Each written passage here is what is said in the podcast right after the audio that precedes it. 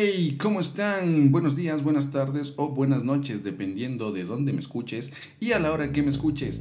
Yo soy Andretti y esto es el Destructurando Mentes.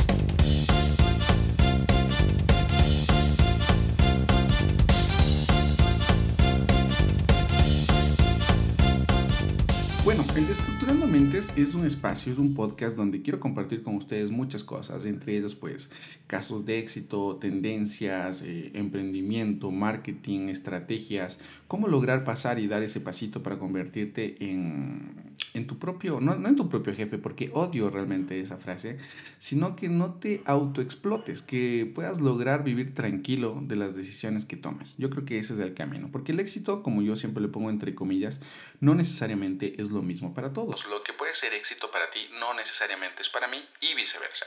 Quiero que sea un podcast súper tranquilo, súper fluido. No lo voy a editar mucho. Eh, si me equivoco, pues no pasa nada. Eh, quisiera que tengan esa onda de que me están escuchando en vivo. También hay cosas muy importantes que lo que a mí me interesa es que ustedes pierdan el miedo y logren salir de esa zona de confort. Que logren entender que estamos dentro de una jaula, una jaula que puede ser tu trabajo, que puede ser tu relación, puede ser incluso tu mente. Nosotros mismos somos una propia jaula. Lo importante es tratar de dar ese pasito para salir adelante. Y bueno, aquí vamos a hablar de muchas cosas como esas. También cómo llegué acá, por qué tienes que escuchar este, este podcast, en qué te puedo sumar y sobre todo, pues, quién soy yo. Así que todo eso vamos a empezar a conversar y no me queda nada más que agradecerles y darles la bienvenida. Yo soy Andretti y esta es mi historia.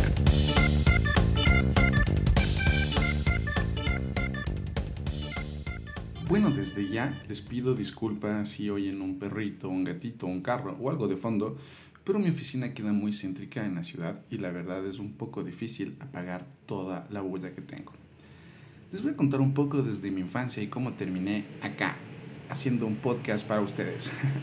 bueno, yo fui, yo fui, soy todavía hijo único eh, y yo creo que ser hijo único eh, te da una ventaja sobre el resto de personas. ¿Por qué? Porque cuando tú eres hijo único, despiertas tu creatividad. Al no tener un hermano con quien jugar, pues al no tener una forma obvia de jugar, te tienes que inventar todo lo posible, hablar con tus juguetes, hablar con los peluches, eh, hacer conciertos y que todos tus muñecos sean el público, realmente jugar fútbol contra la pared. Bueno, hay un montón de cosas y la creatividad toma parte fundamental en tu niñez. Yo creo que la mayoría, o bueno, por lo menos la mayoría de, hijos únicos que yo conozco, tienen muy despierta la creatividad. Y al despertar tu creatividad desde niño, tú puedes encontrar más opciones a las cosas. Cuando la gente normalmente ve el vaso, como dicen, o medio vacío o medio lleno. alguien que tiene creatividad puede hacer muchas cosas con el vaso. Mi infancia fue relativamente normal. Como les digo, pues ser hijo único para mí fue una ventaja tuve la bendición de tener unos padres pues espectaculares que me apoyan en absolutamente todo. Pero yo siempre tuve algunos, algunos sueños. Eh, mi infancia transcurrió entre, bueno, eh, no, fui, no fui un niño pues muy, muy social. O sea, sí, sí me gustaba tener muchos amigos y todo. Pero había cosas que a mí no me gustaban mucho que hacían todos. Por ejemplo, a mí el fútbol nunca me gustó. No me gustaba el fútbol y cuando salían a jugar fútbol pues a mí no me gustaba. Eh, prefería salir con mi bicicleta. Y para, esto yo tenía una bicicleta que era muy vieja y esta bicicleta frenaba con los pies. No sé si ustedes alguna vez han visto una bicicleta que con los pies. Y me tuve que inventar rutas y caminos donde era más fácil frenar porque realmente era muy complicado frenar en cualquier tipo de, de, de camino con esa bicicleta. Me, daba, me estresaba muy fuerte.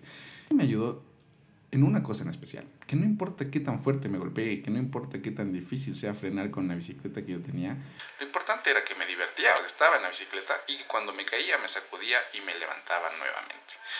Son cosas insignificantes que nos van pasando en nuestra infancia, pero que a la final pues se vuelven en herramientas muy poderosas y en habilidades que nosotros vamos a utilizar para nuestro futuro.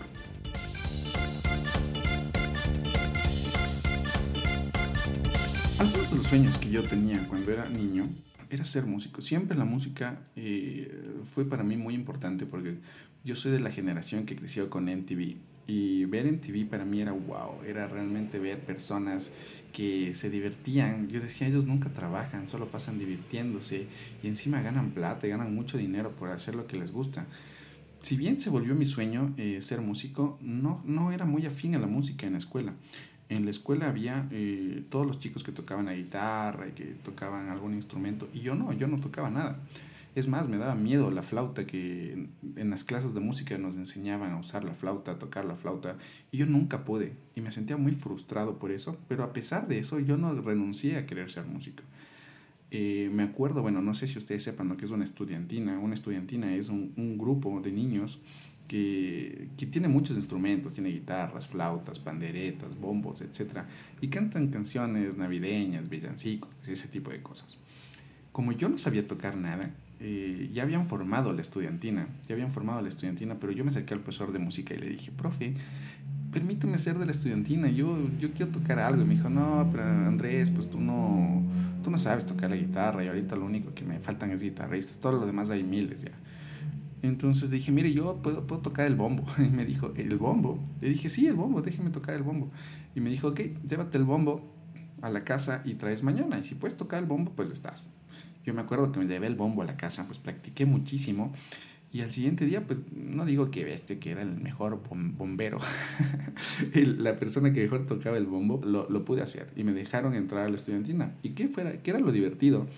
Que mientras había 10 guitarristas, 20 flautistas, había un montón de panderetas, había un montón, solo había un bombo.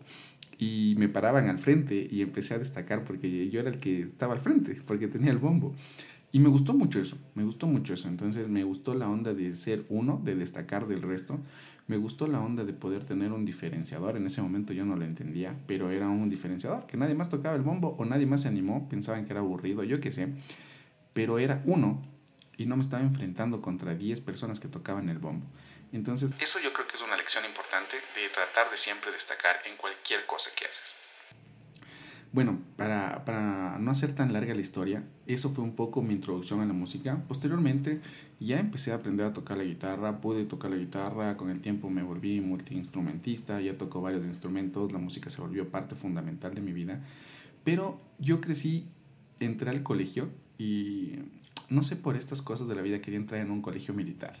Entré al colegio militar y en el colegio militar pues la verdad estuve un año eh, no me gustaba que me manden, no me gustaba que me den orden. Me parecía ridículo tener que obedecer a otra persona simplemente porque está en un curso superior. No, no, nunca le encontré el sentido, no me gustó. Y salí de ahí, salí de ahí y me fui a un colegio mixto, un colegio normal, por decirlo así. Eh, escuela de, de niños, primer año en colegio de hombres y pasar a un colegio mixto no sabía lo tímido que yo era y me enfrenté a una nueva realidad de mi timidez. Tenía una timidez demasiado grande. Me empecé a dar cuenta que cuando a mí me gustaba una chica, yo no podía acercarme, me daba miedo, me, daba, me tuve que enfrentar mucho a eso.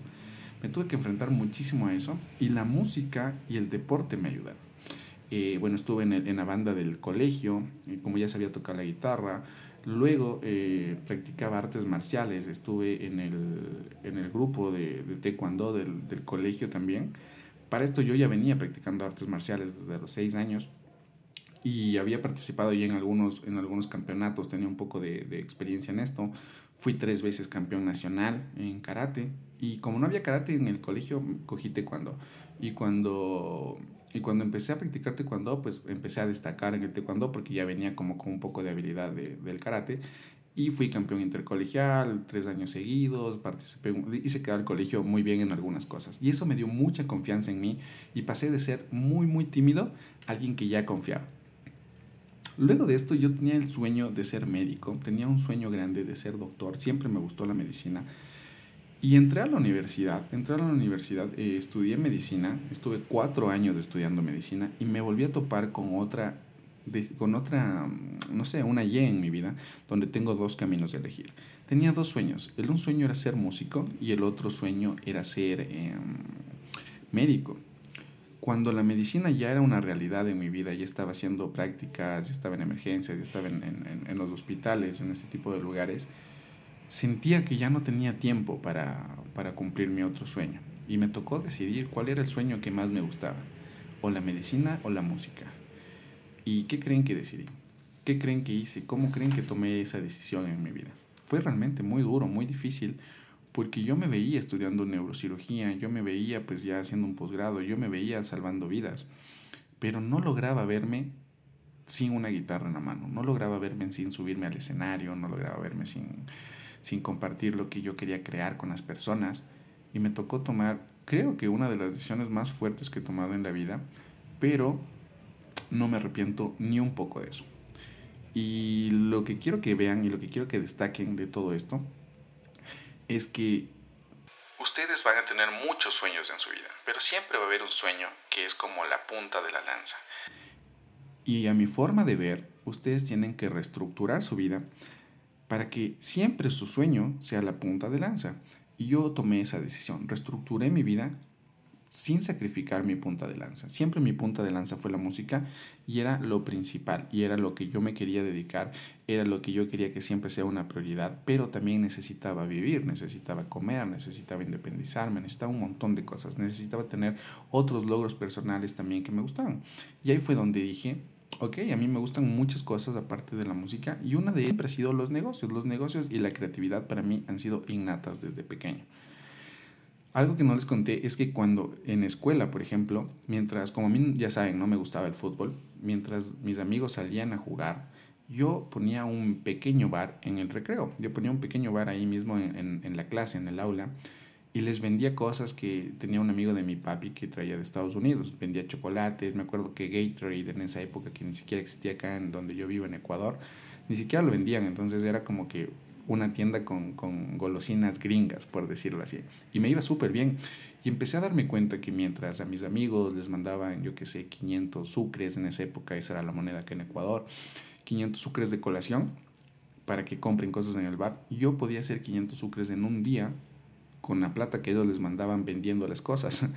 Y eso fue una oportunidad de negocio y yo empecé a descubrir los negocios desde muy chiquito. Así tuve algunas oportunidades de hacer negocios con, con cosas. Me acuerdo que posteriormente luego les tenía, tenía, muchas profesoras y me acuerdo que compraba labiales, labiales de colores raros, igual que le pedía al amigo de mi papá que traía de Estados Unidos y les vendía labiales a mis profesoras.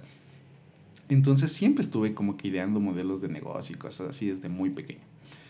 Para volver a donde estábamos, cuando tomo la decisión de, salir de medicina, dije, ok, me gusta la creatividad, me gustan los negocios, me gustaría siempre, una de las personas que yo crecí admirando era este personaje del tío Jesse en Full House, en 3x3 o como se llama en sus países. Y él era músico y se dedicaba a la publicidad. Era como que siempre estaba creando canciones, creando campañas, creando este tipo de cosas. Y yo dije, oye, eso es muy divertido, yo podría dedicarme a eso. Y entré a estudiar marketing en la universidad. Entré, yo estaba estudiando medicina en una universidad pública y obvio, cambiarme a una universidad pagada pues ya eran otras cosas porque me tocaba pues pagar el semestre y todo. Mis padres siempre me apoyaron, me dijeron, ok, si no te gusta la medicina pues no importa, ser feliz, tienes que hacer lo que tú quieras porque es tu vida, tu futuro y nosotros te vamos a apoyar. Pero a mí sí me daba un cargo de conciencia porque a pesar de que era una universidad pública, estudiar medicina es caro, es caro, los libros son caros, eh, los instrumentos son caros, etc. Y siempre me apoyaron en todo. En la música igual, me apoyaron con mis guitarras, con mis primeras cosas. Y yo dije, ok, pa, eh, ok, ma, muchas gracias, pero si yo tomo esta decisión, yo mismo tengo que ver cómo lo voy a hacer. Entré en una universidad de acá que se llama UDLA, que no es, que digamos, barata, no es barata y tenía que encontrar la solución para poder pagar. Había, no voy a decir marcas, eh, pero había pues una línea de aspiradoras que, que venden, que venden con cita y eso, me imagino que saben cuáles. Pero me, me, llamaba la atención esto porque ellos te daban una capacitación de ventas que era espectacular. Era una capacitación de ventas súper buena y aparte era gratis y entrabas a trabajar con ellos. Yo eh, siempre dije, mi punta de lanza es mi sueño, es la música. Tengo que encontrar cosas que me permitan seguir haciendo música, pero que pueda ganar dinero también. Porque, bueno, ganar dinero de la música es muy complicado en mi país y al principio peor. Entonces, lo importante de todo esto es que yo entré, me capacitaron para vender. Yo pensaba que sabía vender, pero me capacitaron y me ayudaron a vender mucho mejor. Eh, me quedé un tiempo, me quedé un tiempo y me fue súper bien. Logré hacer un poco de dinero ahí. Aparte, pues pude comprar un carro, eh, pude pagar mis estudios, mis primeros estudios. Luego, la música, al, mantenerla como punta de, flecha en mis sueños, yo quería, yo quería lograr trascender con mi banda. Mi banda, para los que no sepan, se llama Papachango. Pueden escucharla en Spotify, eh, pueden ver, ver, los videos en YouTube, etc. Bueno, en esa época, Papachango empezó a, despuntar, empezó a hacerse conocido, empezó a ser un poco famoso acá en, Ecuador. La gente lo reconocía, los conciertos se llenaban, etcétera, etcétera. Y se me ocurre hablar con la gente de la universidad y decirles, miren, yo eh, en esa época abrí un Facebook y era de las bandas, en este caso, no yo como persona, sino la banda, que más seguidores tenía de todo el país en Facebook. Y eso era súper novedoso y ahí empecé a descubrir el marketing digital y el potencial que tiene. Me acerqué a la universidad, hablé con el gerente de marketing de la universidad y le digo, oye, mira, mira, yo tengo esta cantidad, tengo más seguidores que la universidad completa. ¿Qué les parece si ustedes me auspician, me pagan la carrera y yo pues hago publicidad de la universidad? Y así logré que la música terminara pagando mis estudios. Y yo solamente pagué el primer semestre de la universidad y de ahí toda mi carrera de ingeniero en marketing se pagó sola, se pagó sola con auspicio de la universidad, que también pues me siento muy agradecido con la persona que en esa época pues aprobó esto y, y funcionó súper bien. Bueno, me gradué de la universidad, eh, bueno, antes de esto les quiero contar algo importantísimo, yo descubrí la publicidad y mi primer negocio también fue gracias a la música porque alguien de una marca se me acerca y me dice, oye, tú eres el vocalista de Papachango, ¿será que puedes hacer una canción para mi marca? Y le digo, claro, sí, déjame ver de qué es. Empiezo y creo mi primer jingle. Y cuando descubro cuánto me pueden pagar por hacer una canción de 30 segundos, mientras yo hacía canciones de 3 minutos, eh, dije, wow, este es un buen negocio, este es un buen modelo de negocio ok, en esa época no estaba tan saturado, ahora pues, lo hacen todas las personas. Cuando yo empecé no estaba tan saturado. Y era fácil, era, para mí era relativamente fácil, eh, me demoraba una noche haciéndolo, yo mismo tocaba los instrumentos, yo mismo componía, yo mismo grababa. Y se volvió en un modelo de negocio bueno, lucrativo. Empecé a montar mi estudio de grabación, mi estudio de grabación cada vez fue siendo mejor, invertí mucho dinero y, eh, y realmente pues lo recuperé fácilmente. Todo esto pues empezó como un estudio de grabación haciendo jingles para algunas marcas y posteriormente empecé a hacer publicidad que empecé a aprender solo y un poco con lo que estudiaba en la universidad, pero empecé a hacer esto y empecé a ganar clientes, empecé a ganar dinero, empecé a tener clientes, empecé a darme a conocer dentro de este mundo un poco de la publicidad con mi agencia y funcionó. Entonces para mí era como que la universidad sí era más por tener el título, porque se puede decir que ya estaba lográndolo, eh, ya estaba ganando dinero, ya tenía mi agencia, bueno, todo lo que normalmente la gente espera hacer para graduarse y luego, y luego seguir. Cuando ya me toca graduarme y defender mi tesis, pues yo fui súper confiado, súper preparado, porque yo había creado un concepto, un, un nuevo método de, de, de convertir a, a, a, los emprendedores y a la gente, a las marcas pequeñas, en autosuficientes para poder, para poder ser, pues, una mini agencia de publicidad. Y en este caso se llama el Boomerang Concept. Cuando yo empiezo mi, exposición y todo, pues me toca el, decano de la facultad. Y el decano de la facultad básicamente me dijo, ok, vienes acá a, a mostrarnos lo que, lo que te inventaste o vienes a sacarnos pica de las cosas que has logrado. Y yo fue como que, ok, pero deberían estar orgullosos de que un alumno ha logrado esto antes de, de graduarse. Entonces, la verdad, pues no, no me dejó graduarme, no le gustó para nada y me levantó la tesis me levantó la tesis. Yo que estaba tan seguro, yo fui con mi familia, con mi novia en esa época, con amigos y todo, porque estaba tan seguro que iba a ser un éxito mi tesis que, que fui llevando a todo el mundo. Me levantaron la tesis, no me dejaron graduar. Y en tres meses me volvieron a, dar la oportunidad y me sortearon y me volvió a tocar pues, otra vez eh, esta persona. En este caso, pues reestructuré todo de manera tal que no tenga ningún tipo de, de oportunidad de levantarme la tesis. Y así fue. Pero fui solo, me acuerdo. Y cuando me gradué me dijo, ok, puedes decir a tus papás que pasen. Y bueno, mis papás la verdad no habían ido porque no había ido nadie, nadie sabía. Fue como que un día me desperté, me puse el terno y me fui a defender la tesis, me gradué, me pusieron eso y me volví a trabajar. Simplemente lo que quiero que recuperen o rescaten de todo esto es que la percepción del éxito para algunas personas puede ser el título universitario, para otras personas puede ya realmente lograr cosas en la vida. Y me frustró que la persona que me calificaba, que me ponía la nota y todo esto, supuestamente era la una de las personas que daba empresas y en su vida había trabajado en una. Y eso es algo que tenemos que pensar. Siempre en los lugares de, de educación tradicional nos topamos con personas que tienen eh, poca experiencia en la rama, pero mucha experiencia como profesores. No todos, obviamente, pero sí la mayoría. Este era el caso. Eh, la persona que daba, en este caso, negocios, nunca en su vida había tenido un negocio, siempre se dedicó solamente a enseñar. Por eso, mm, yo no digo que estoy en contra de ir a la universidad, ni mucho menos, porque algo siempre va a servir, eh, pero hoy por hoy, pues la educación está al, alcance de todos, dependiendo la carrera también, ¿no? Si quieres estudiar neurocirugía, pues no lo puedes hacer por YouTube. ok, entonces ese es un poco, pues desde niño hasta la universidad. Posteriormente eh, empiezo con lo que es el emprendimiento. No, les quiero hacer muy largo esto, eh, voy a hacerlo más bien rápido ya. Empiezo con el emprendimiento, empiezo con el marketing digital. Eh, descubro el marketing digital, como les digo, por la oportunidad que me da la. Digo, ok, mientras más seguidores tenga, mientras más viralidad, tenga en, mis redes, en todo esto, pues se pueden tener mejores opciones. Al principio yo lo veía así.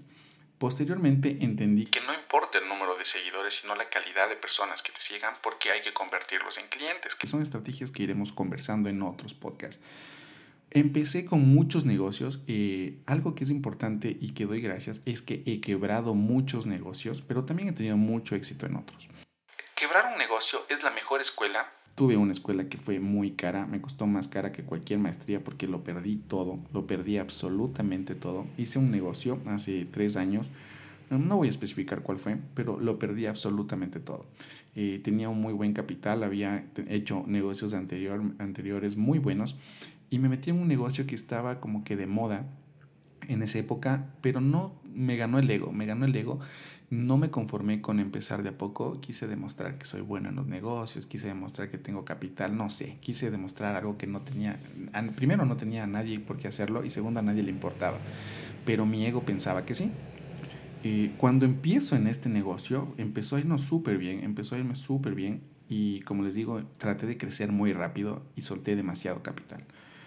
A los seis meses el negocio se va de bajada y quiebro totalmente, me quedo sin dinero absolutamente, me quedo en la cuenta con cero dólares, tenía dos autos, me tocó vender uno, eh, una camioneta, todo, todo, todo fue para pagar, absolutamente todo, pues estaba destrozado, todo lo que había logrado se perdió, eh, me acuerdo en esa época yo estaba con mi novia y me fui al cajero porque teníamos hambre y íbamos a comprar algo de comer. Y meto la tarjeta y tenía cero dólares porque la última, la última, el último cheque que había dado ya se cobraron tenía cero, dólares, eh, perdón, cero dólares. Y lo único que yo tenía en mi poder en ese momento para vender, aparte de mi restaurante, que ese es intocable, tenía para vender un container. Tenía para vender un container. Y yo estaba pidiendo 3.500 dólares por el container, me acuerdo. Y apareció una persona, por obra y gracia de Dios, a, a la hora o a la, o a la, media hora de que vi que tenía cero dólares en la cuenta y me ofreció, mm, bueno, yo me llamó a preguntar, yo dije 3.500 dólares. Y ese momento fue como que mi ego y todo se fue al suelo. Dije, ok, yo lo que necesito es levantarme. no me acuerdo exactamente si lo vendí en 2.500 dólares o en 2.800 dólares, la verdad no lo recuerdo. Pero fue un regalo, fue un regalo. Imagínense lo que es estar quebrado y de, de repente que aparezcan 2.500 dólares en tu cuenta y puedas tener una nueva oportunidad. Con estos 2.500 dólares, ¿qué hice yo? Lo que hice fue coger mi tarjeta de crédito y pagarme un entrenamiento de marketing digital. Un entrenamiento que me costó 3 mil dólares. Fue un entrenamiento súper fuerte. O sea, me faltaba un 500 dólares, pero con la tarjeta pues lo confié. Metí la tarjeta, pagué los 3 mil dólares y empecé mi camino en el marketing digital. El marketing digital me ha dado a mí demasiadas cosas buenas, demasiadas cosas. Aparte que me ayudó con mis negocios tradicionales, me ha ayudado muchísimo en la música, en mis negocios tradicionales, hacer negocios por internet. Y pues he ayudado a muchas personas a lograr también sus negocios, negocios tradicionales, ha logrado a personas a crear marcas que hoy tienen mucho éxito, marcas que ahora tienen hasta sucursales en Miami, marcas que han tenido un crecimiento espectacular. Entonces, eso es un poco lo que yo les quiero compartir. Lo importante que quiero que de todo lo que hemos hablado hoy, y, y gracias por escucharme y por permitir presentarme para que sepan desde qué perspectiva yo veo la vida, es que siempre mi sueño de la música estuvo delante, estuvo delante. Y gracias a que yo nunca trabajé para nadie y siempre tuve mis propios negocios, pues automáticamente no tenía que pedir permiso, manejaba mi tiempo, tenía ingresos económicos y podía seguir dedicándole el tiempo que yo necesitaba a mi sueño, a hacer música. Posteriormente, pues con lo de la pandemia y todo esto, al no poder hacer música, me dediqué muchísimo a ayudar a los emprendedores y me dediqué muchísimo a tener comunicación con mi comunidad. Y por eso este podcast nació. Por eso el de Estructurando Mentes es un espacio donde vamos a conversar de éxitos, de fracasos, de tendencia, de marketing, de emprendimiento, de cómo salir de tu zona de confort y cómo enfrentarte al mundo real. ¿Qué es ser un emprendedor real? A mí la palabra emprendedor ni siquiera me gusta, es una palabra muy fea, pero hay, un, hay una cosa que es muy importante. Una cosa es ser emprendedor y otra cosa es ser un autoesclavo. Hay muchas personas que dicen, no, yo soy emprendedor, trabajo desde las 7 de la mañana hasta las 12 de la noche en mi emprendimiento y les digo, ok, ¿estás ganando? No, estoy, ahorita estoy tablas, o sea, salgo al mes y, y cubro mis gastos y está todo bien. No está todo bien, no está todo bien, porque a veces el ego no nos permite aceptar que estamos yendo por el camino equivocado a veces el ego no nos permite decir hasta aquí, probemos con otra cosa. Tal vez no es para ti, tal vez ser emprendedor no es lo tuyo, no es para todo el mundo, tal vez ser un buen empleado es lo tuyo. Tampoco tiene nada de malo trabajar para nadie, simplemente es, lo que tú quieras en la vida. Si tú quieres ser un buen empleado, pues sé un buen empleado. Si tú quieres ser un buen emprendedor, pues sé un buen emprendedor, pero no hagas nada, ninguna de las dos cosas a medias. Eso fue pues nuestro primer capítulo de el de Estructurando Mentes. Y la verdad estoy muy agradecido con ustedes. Me animé muchísimo a hacer este podcast para mí creo que esto se va a volver muy divertido y aparte pues es también una terapia para tener con quién conversar, con quién hablar, con quién compartir, sentir que estoy sumando en la vida de alguien y para mí eso es demasiado importante. Así que de verdad muchísimas gracias a todas las personas que me están escuchando. No se olviden de seguirme en mis redes sociales. Ahí también en el Instagram estamos compartiendo estrategias, estamos haciendo cada vez, eh, doy muchos seminarios, clases gratuitas, también tengo mis entrenamientos pagados. En TikTok también tenemos una comunidad muy divertida donde analizamos contenido viral, por qué se viraliza, cuáles son las estrategias que se usan, etc.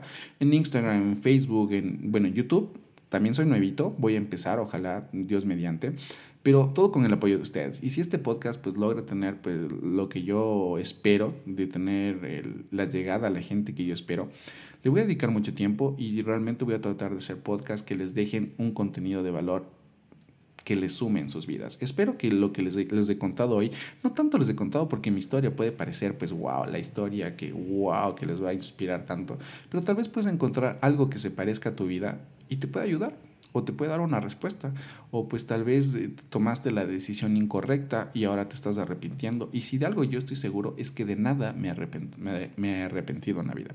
No voy a editar, todo, todo queda aquí. De nada me arrepiento porque las decisiones que tomé son las correctas.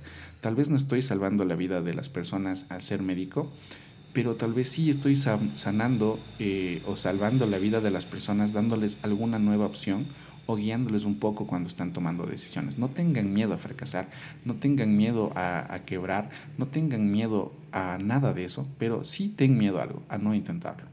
Así que hay una frase que yo siempre utilizo cuando doy mis charlas y cuando doy mis conferencias, que es yo no voy a dejar que dejes de soñar. Y a eso me voy a dedicar. Yo soy Andretti y esto fue Destructurando Mentes. Bienvenidos a mi primer capítulo. Muchísimas gracias y nos vemos la próxima semana.